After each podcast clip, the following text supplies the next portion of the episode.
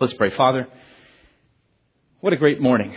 What a great time to celebrate. God, I, I pray that you would allow for your Holy Spirit to speak. I pray for each and every heart, um, each person here. All has come from such different places and such different circumstances, and some with joy, some may come with um, a heavy heart. But you are a God who knows how to meet us in each and every place, and we give you thanks in Christ's name. Amen. And I've come to a conclusion that um, people in general have a hard time really understanding and knowing the future. We're just not great predictors of that. For instance, Lee DeForest, back in 1926, the inventor of the cathode ray tube, that which would eventually be the part for the television, said theoretically television may be feasible, but I consider it an, uh, an impossibility, a development which we should waste little time dreaming about. Right. Thomas J. Watson, 1943, chairman of the board of IBM, said, I think there is a world market for about five computers. And he was immediately fired. No, I'm just kidding. Recording company expert in 1962 made this comment. We don't think the Beatles will do anything in their market. Guitar groups are on their way out. Corrie ten Boom said, Never be afraid to trust an unknown future to a known God. And what I want to talk about today is one of the reasons it is so exciting to serve this God of the universe who loves you and in mercy comes and makes himself known is because he loves to do this for people who have trouble imagining the future. He loves to take the future and to pull it into the present so that we, hard to see, hard to conceive, even some of the brightest inventive minds among us, unable to picture it, allows us to see and to picture it. And God, in His great love, steps in from time to time and intervenes in civilization to move those things forward. And today is one of those days where we look at that. In fact, one of the problems sometimes with Resurrection Sunday is we have difficulty and we, we sometimes get so focused on the trees that we can't see the greater forest. You know, we can't see the forest from the trees, so to speak. We get concerned about the detail that we don't see the larger story and picture. And so what I wanted to do this morning was really paint a picture of the, the larger story so we can understand and see how God pulls the future into the present, or in a sense, how He pulls the present forward and upward from time to time through history. And so every once in a while, it's good to step back and look at the whole story of the Bible.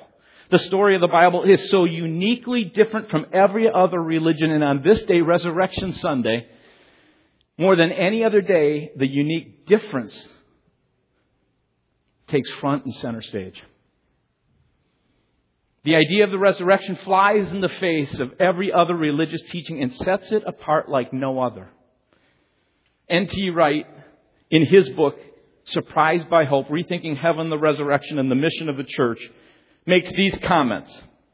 Even a quick glance at the classic views of the major religious traditions give the lie to the old idea that all religions are basically the same.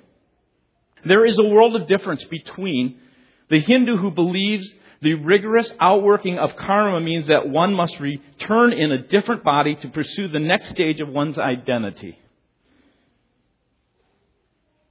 And the Buddhist who hopes that after death, to disappear like a drop in the ocean, losing one's own identity in the great nameless and formless beyond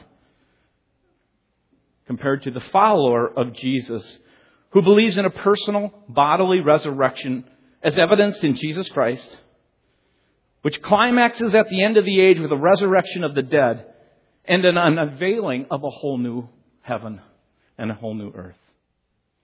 There's a vast difference. The simple words in the Lord's Prayer, Thy kingdom come, Thy will be done, on earth as it is in heaven, remains one of the most revolutionary and powerful sentences of prayer ever said. This prayer was powerfully answered at the first Easter and will be fully and finally answered at the last day when the promise of God is fulfilled and He unveils through the resurrection of all and through the new heaven and new earth all that He had ever planned. Easter was when hope in a person surprised the whole world by coming forward from the future into the present. And through the resurrection of Jesus, God pulled the future into the present. In a sense, He yanks the present forward. As Peter writes, but in keeping with the promise, God's promise, as evidenced through the resurrection, we are looking forward to a new heaven and a new earth, the home of righteousness. But I'm starting to get you lost with the trees, so let me show you the whole forest. I'd love to share with you how God steps in, intervenes, and pulls forward the present at times throughout history because He loves us so much. He wants to move us further along. Our God is so mighty to say that through every age you could say that this loving God just keeps pulling us into the future. And He can't wait to get us there. He can't wait to get us to the home He's always planned that our hearts have always longed for. He can't get us to the place, even now today, to the life that He's designed that He wants you to live, even though you can't live it so until fully one day you're with Him. What is so wonderful and remarkable about our God is He's like a God who some of you have been anticipating children to come home. You just couldn't wait for them to come, right? Or some of you who are kids who have come back from college just couldn't wait for spring break or wait for the opportunity to get back home and more than anything, you can't wait for the dinner that you're going to have after this, right? God is this God who, who has gifts that He wants to bring from the future into the present so that we can see and understand and know how good and loving and, and wonderful He is.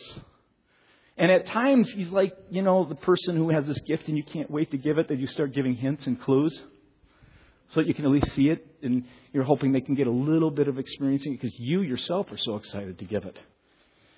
Well, that's what you see with our God incredibly loving, constantly involved in his creation, pulling it forward and upward, anticipating what he wants us all to know and experience.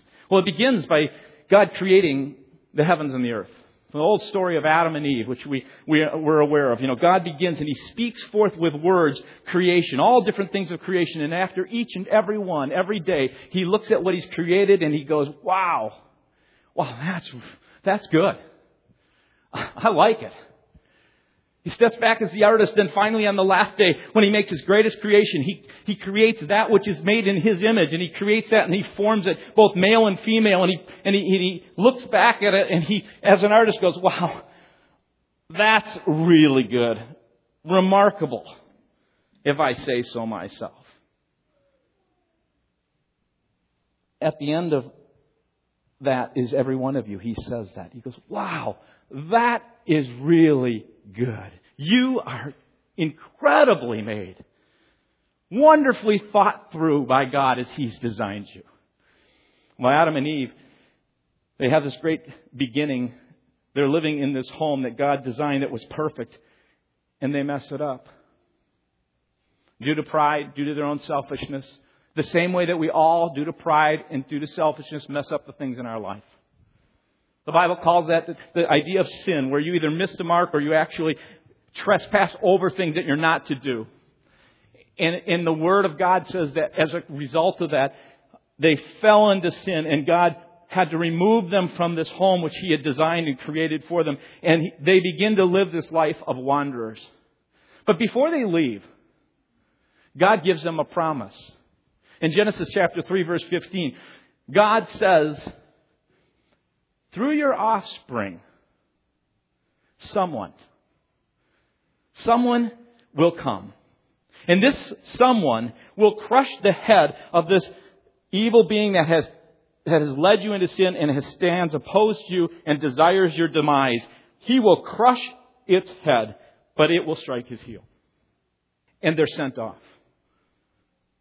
Well, the next point in the story that I want to bring you to is, is this loving God, this incredibly great and, and merciful God who steps in and intervenes in the life of a man named Abraham. Abraham's living his life with his wife Sarah in a place, in a culture that is without God. And, and God speaks to him and calls him and he says, I want to bring you to a land. I'm going to cause you to wander. I'm going to cause you to go to a place because you know in your heart there's a home, there's a, there's a place that you long for, that you long to be.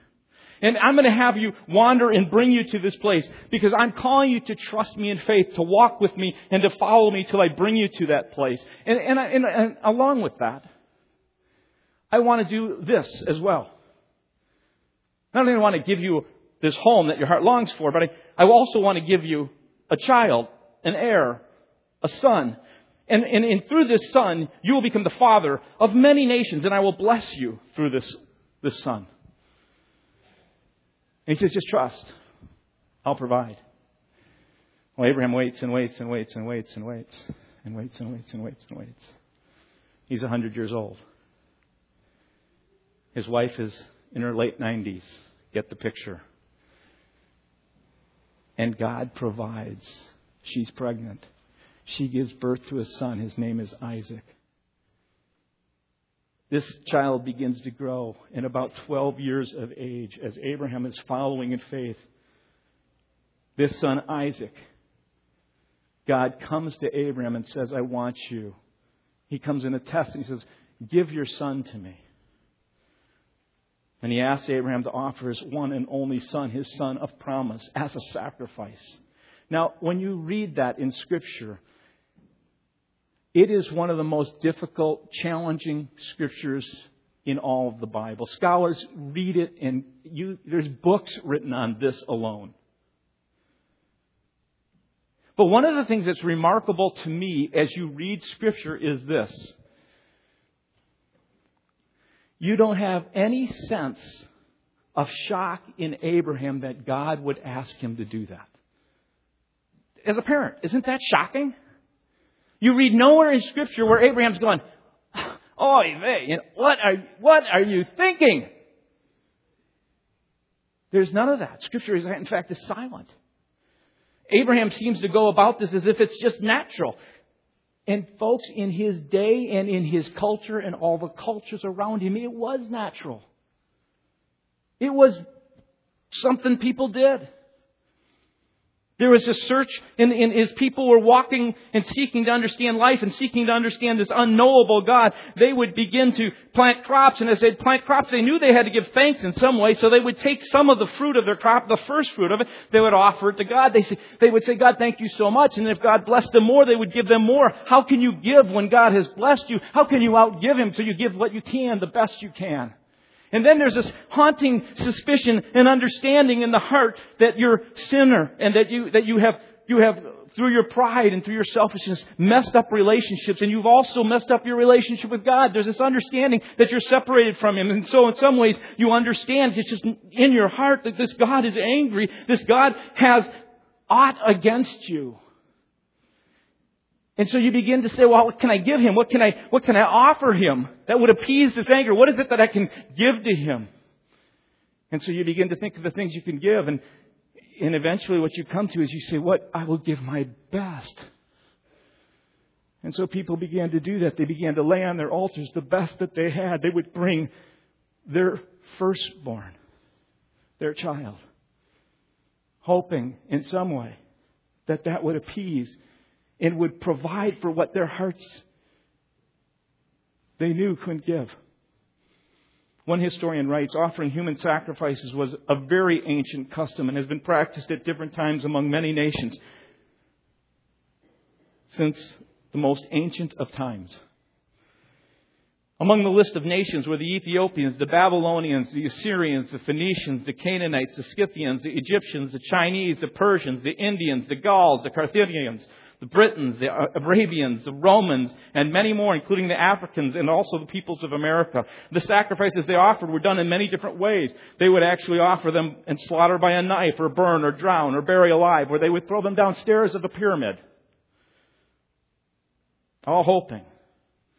And here is God intervening, stepping in, bringing the future forward, pulling present, those in the present upward and forward out of their own mess and out of their own sin. And God steps in to put an end to all this nonsense. That somehow we can give Him enough to make our wrong right. That somehow we can, through our own love and through our own works and through our own goodness, provide what is necessary.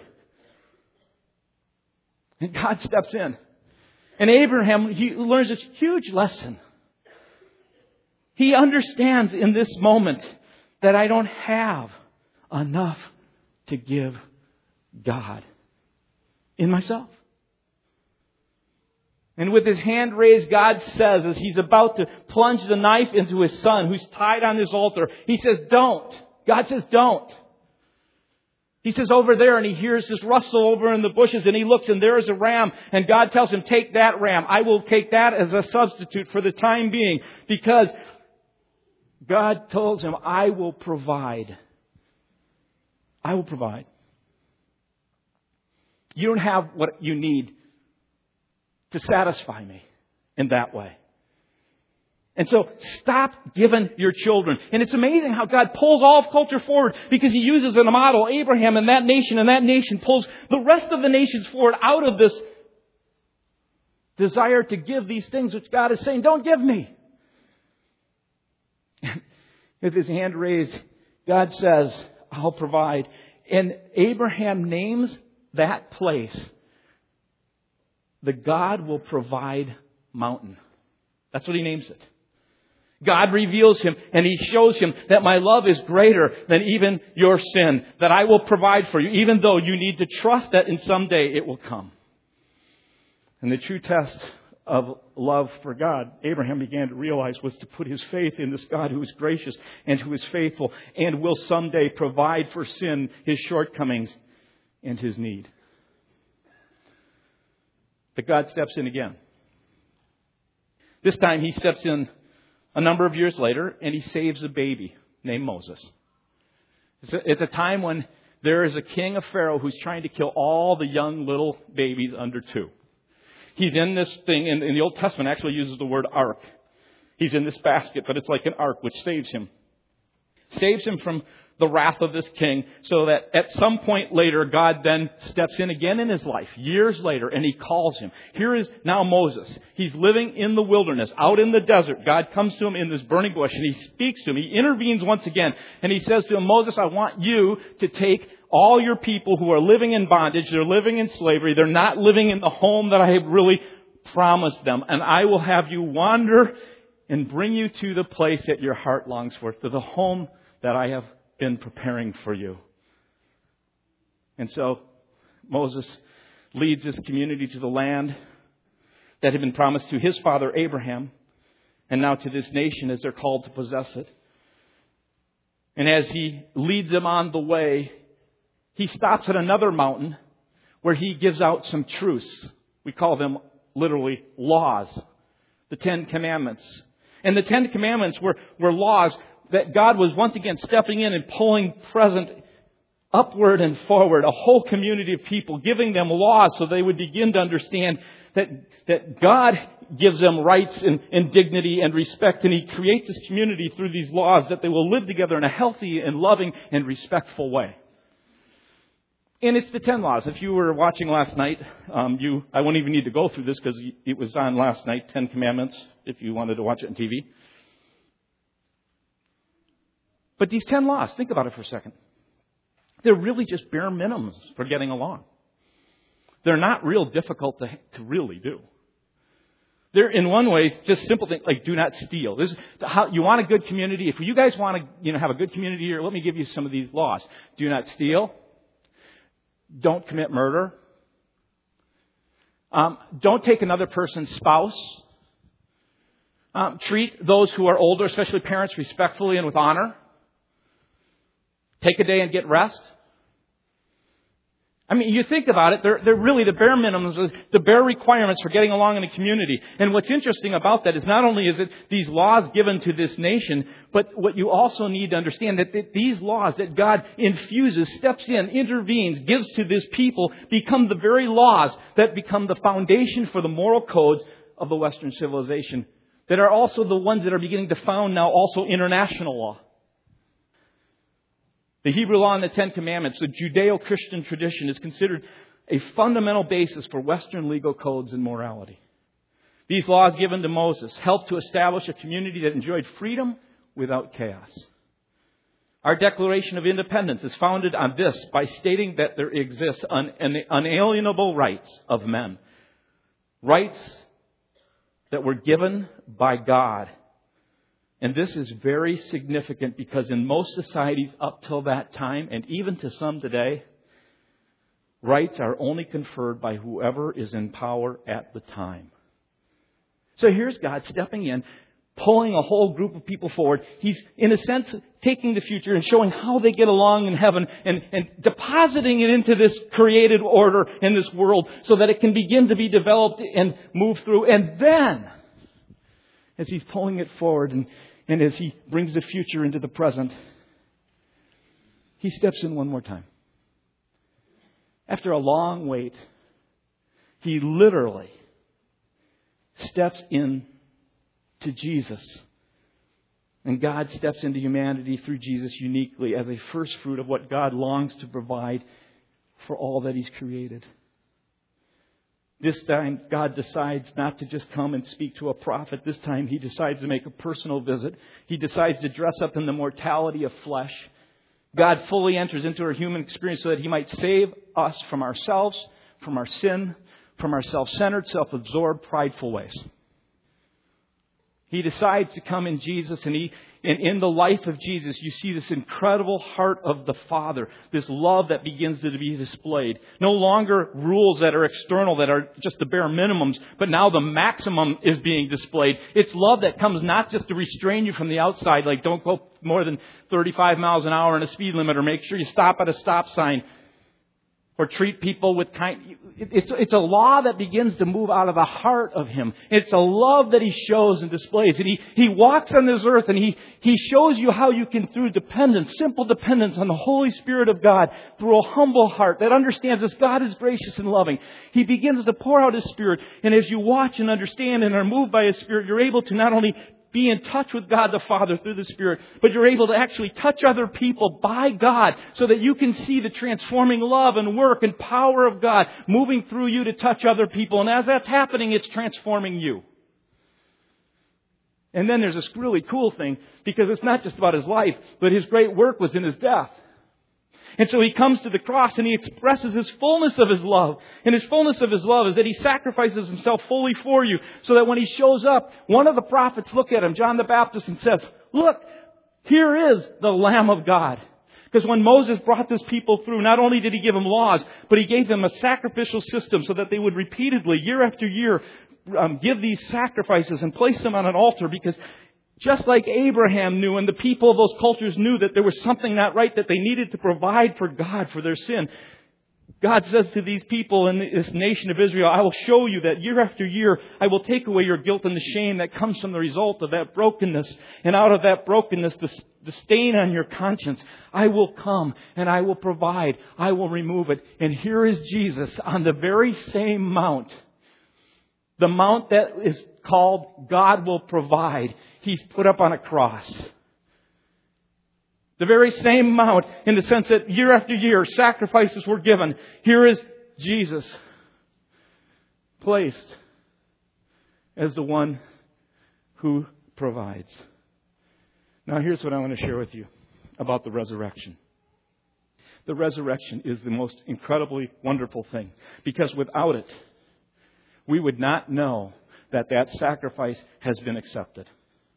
One of the great things is that, that when Jesus died and he went into the tomb, and instead of going, you know, right past the, the earth to go, you know, that kind of thing, going right to heaven, he stops for 40 days in order that we can see him, that we can get a picture of his resurrection body that we can see what's destined for us. God again says, let me pull you into the, the, the, future, into the present. Let me pull you upward and forward. Let you so that we can all see what God wants us to live like and to be. That someday we will have resurrection bodies. Guess what? You have new bodies.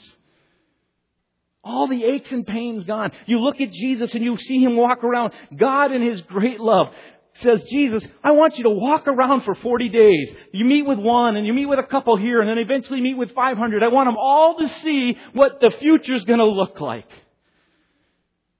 And he does. And we celebrate it. Because he wants us to know. Wanderers on this earth, wondering all the time, can I give you enough, God? Is there enough? Can I do it? He says, just look at the empty tomb. It's like a receipt. It's like a receipt. When you go into a store and you pay for something and you walk out and you hear the buzzer ring, if you're holding the receipt, you don't even worry, do you? You kind of go, well, right here, paid for. That's what the resurrection is all about. That's what the empty tomb is all about. God wants us to look at that and say, look at, I accepted it. It's paid for. So every time that your sin and, your conscience plagues you, and every time this voice, this, this accusing voice of Satan comes against you and says, you sinner, you rotten person, you can't do enough, you say, wait a second, it's not about me. It's been done. It's been paid for. It's fully done. And you show him the receipt of the empty tomb. You show them the resurrection of Christ and say, that body is the body I'm going to have someday. Amen. And then the coolest thing about it is the resurrection pulls forward, just like you open these windows and you see out there, it, it, allows you to have a window into the future. God loves us so much. He says, I want you to know, folks, this world is not the end. This life is not what you're to be living for alone. Now, as I get older, that means more and more to me. As I see people who I love pass away, or come down with fatal illnesses. Or I see people who have um, begun to, through physical illness, see their bodies begin to not work the way they should. And I just go, oh, isn't it great that God has provided a home? And He started with, with Abraham and said, I'm going to bring you to a place, your, a home your heart longs for. And He shows Moses and he, they possess this land. He says, it's just a physical thing. It's just kind of a representation of what you will someday possess. And then Jesus comes and He gives us the picture. This is what it's all about. This is what I desire for you. Jesus came to give us a picture in our human souls of heaven. He wants you and I to know that if we will trust Him with our life, if we will live knowing that He will provide, if we will rest in the promise of His love, He will do as He says and love us fully in everything, through everything, till we have everything He wants for us. And this morning, this Resurrection Sunday, before we close, I want to give you a picture I want to give you a picture of heaven so that you can have this in your soul. You ever, you ever do like um, jigsaw puzzles, you know, and if you try and do it without the picture, how hard that is?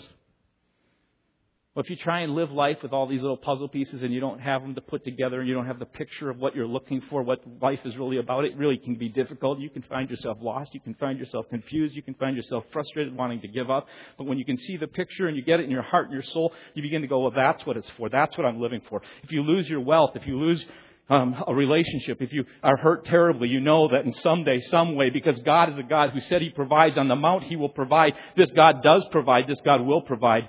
He gives us the picture of heaven through the resurrection. And I once heard a man, his name is Mario Bergner. He shared how he, he prepared his mother for heaven. She was real close to death. She was a bit nervous about passing away, knew the time was soon, and so he writes that he, he told the story. He said, I looked up all the biblical references and pieced together a prayer, and I told my mother what I could tell from the scriptures what will happen when you die. He says, Mom, what I want to do is I want to help alleviate some of the nervousness and anxiety you have, so I'm going to have us practice dying together. And he says, Now, when we do this, I just don't want you to die on me, okay? But let's practice it. And so he says, just like Jesus, Mom, you have the choice to hang on for another breath, to really try and eke out another breath, or you can just at a certain point choose to give your spirit to the Father. There's no sting in death for you as a Christian, so you can just give your spirit right to the Father. And so he says, This is what I used to pray for her. And we would pretend that and she was at last at this point where I told her to hold her hands and fists real tight and as if you're breathing your last breath. And now instead of trying to breathe that last one, just let your, your hands and your, your fists go. And, and just say, Jesus, receive my spirit. And just breathe it out to Him. Well, this morning I want to do the same with you before we close. Okay? You don't have to do this. There's no coercion here. But if you want to, I'm going to ask you to close your eyes. I'm going to ask you to clench your fist. And I want to lead you through the prayer that he led his mother through. I think it's so important that we get a picture of the puzzle in the sense of what it's going to be like. It's helpful. So with your fist clenched, and as we do this, please don't die on me. This would not be a good Easter if you did. Well, maybe it would because you'd be in the presence of God, right?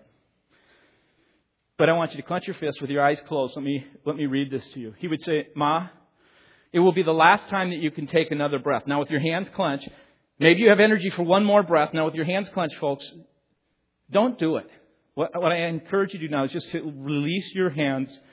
Just go ahead and just go with Jesus and, and just say, Father, Jesus, receive my spirit.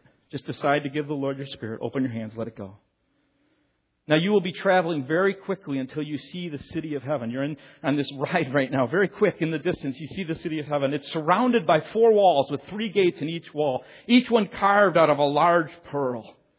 With the eyes of your mind right now, just look at it. The walls are made of jasper, which is a see-through stone. And from within the city of heaven, there's a great light. And you can see the green ring around heaven, which is the wall of heaven. And as you approach the city of God, you'll come to one of the gates where you're supposed to enter. And there is the book of life. Your, your name is written there. Look at it. The page will turn and there's your name written in the blood of Jesus. That's the ink they use in the book of life. And someone will call your name and the gate to heaven will open and you will find yourself within the, within the, the walls of the city of God. And just as you hear the gate close, if you will look down, you'll see that you're standing on a road where the gold is so pure and refined that it looks like glass. And actually, you can see right through it. And if you look up into the sky of heaven, you'll, you'll notice that there is no sun in the sky because the presence of God is the light of heaven. Now keep walking on that golden road and you'll see that it leads to the river of life and the water there is crystal clear. On each side are the trees of life, and the leaves are for the healing of the nations. Now, go ahead and pick one of those leaves, take the leaf and press it to your heart. Let all the pain that is in your heart, all that your heart has suffered, the pain you've experienced in this life, whether it's divorce or betrayal or abuse, some great failure, maybe the loss of a child or a, a brother or sister, all the all that your heart has suffered. Let all the pain go into the leaf. And now take that leaf and throw it into the river. And follow the river upstream. And when you get to the source of the river, you'll notice that it's coming from the throne, which is the throne of the King of Heaven. And there are layers of jewels, sapphires and rubies and diamonds. And it's sitting on layers of fine jewels. And there are seven lamps around it and an emerald rainbow around about it. And, and Jesus is sitting there. And when he sees you, He'll come down off the throne and he'll embrace you. Now, there may be one tear left in your eye, and if you want to, go right ahead and, and cry that last tear out. He'll wipe it away from your eye. Because there will be no more need to cry again. Joy will flood your soul as He leads you to sit down with Him and all those whom you love, who have been waiting for you. What a happy reunion that will be in heaven, remember this though. One day there is like a thousand days down here. So if you just wait about 15 minutes, all of us here will join you there. Isn't that great? All this because of our God who loves us, who is mighty to save, who can't wait to bring the future into your present and give you a glimpse of what will be even now in this life. Amen.